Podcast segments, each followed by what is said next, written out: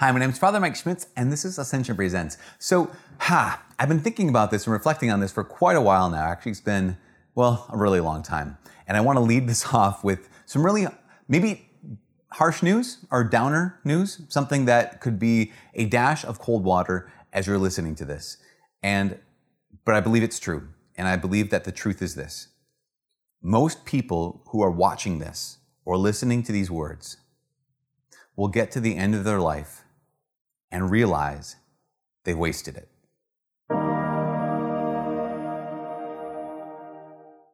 And it's not just people who are listening to this or watching this. I think it's most people who are alive right now We'll get to the end of our lives. Many of us will get to the end of our lives and realize I've wasted my life. I haven't used it. I've wasted it. I haven't spent it. I've just thrown it away. I haven't given it away. I've tossed it away. Why? Because we haven't chosen to live a life of meaning. To live a life that matters, you have to have a goal, have to have a vision.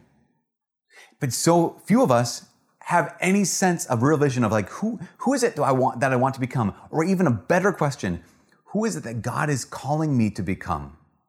Do, do I have a have I spent have I spent any time, in, even within the last year, within the last six months, with that question? What is the vision that God has placed in my heart of who He wants me to be? Not what He wants me to do, not how many people He wants me to help, or or um, how many people He wants me to who wants to to know who I am, how famous or how successful I can be, but what's the vision for the kind of person God wants for you to become? Have you have you or I given even one hour's thought to this, one hour's prayer to God? What's your vision for my life? Because until we have a vision, we're living lives of aimlessness and ultimately meaninglessness. For the last number of months, I've been watching a lot of YouTube fitness videos. So I watched one that was on bodybuilders, and it was fascinating. And you might think, oh, that's gross or that, whatever. It's pretty cool because here's the deal. These people have a very, very, whatever you want to say negatively about them, they have a very clear vision for the kind of person they want to be or what they want to look like. And then all of their decisions are oriented towards that vision. Why? Because vision focuses our decisions. This is so important for us. Vision focuses our decisions. if I don't have a vision for my life, I don't have a vision for the kind of person that I realize God is calling me to be, I won't have any parameters or any principles to base my decisions on. So vision focuses my decisions, just like for those bodybuilders, they knew what they wanted to look like. They had a vision and that focused their decisions. And decisions are so absolutely important because decisions determine our destiny. And here's the kind of the phrases here. Well, vision focuses our decisions. Decisions determine our destiny. And those decisions, if they're not oriented towards the vision that God has placed in your heart, then that'll, if I, if I don't make decisions like that, oriented towards that, I'll get to the end of my life and realize I've wasted it. And that's kind of basically what we do, isn't it? I mean, some people say, I want more time, I want more time. Like, no, no, I don't, I don't think you actually do want more time. Why? Because I have to ask the question, what do you do with the time you already have been given? We all know ourselves enough to know that we waste that kind of time. Every one of us has 24 hours a day, 168 hours a week. And how much of that time do we use making decisions that are oriented towards the vision that determine our destiny and how many how much how much of that time do we simply waste?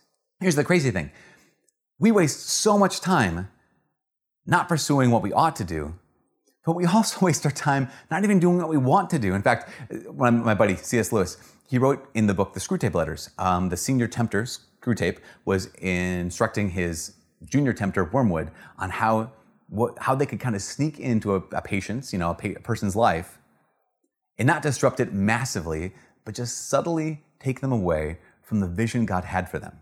The Screwtape is telling Wormwood, he says, if we can get this patient, we don't have to get them to do these terrible, terrible things. If we can just get them to dissipate their life at the end of their life, not living for the vision, not making decisions that determine their destiny, we'll let them get to the end of the, at the end of his life, he'll say, I now know that I've spent my life or wasted my life, neither doing what I ought nor even what I wanted.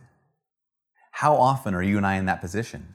We don't even choose what we want. It. We don't even choose what we like. We just choose what's there. It's on Netflix. here's some this, that, the other thing, and we just go to that thing. We don't spend our time, we waste our time.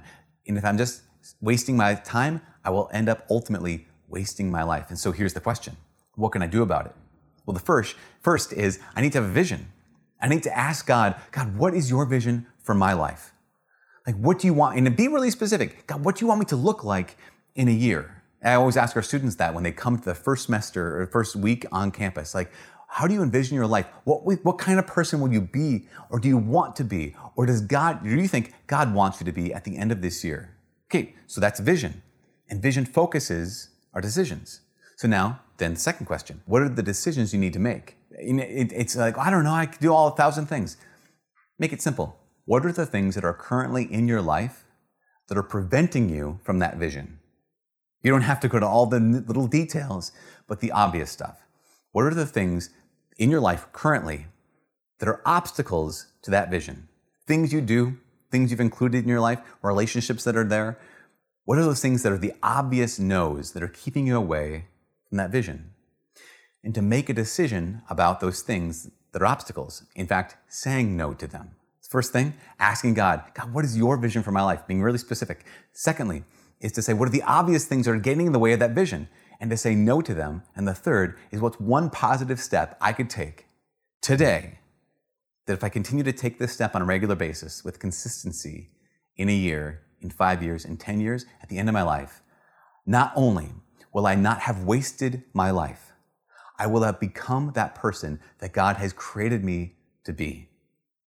Have that vision that determines, that focuses my, my decisions and decisions will determine your destiny.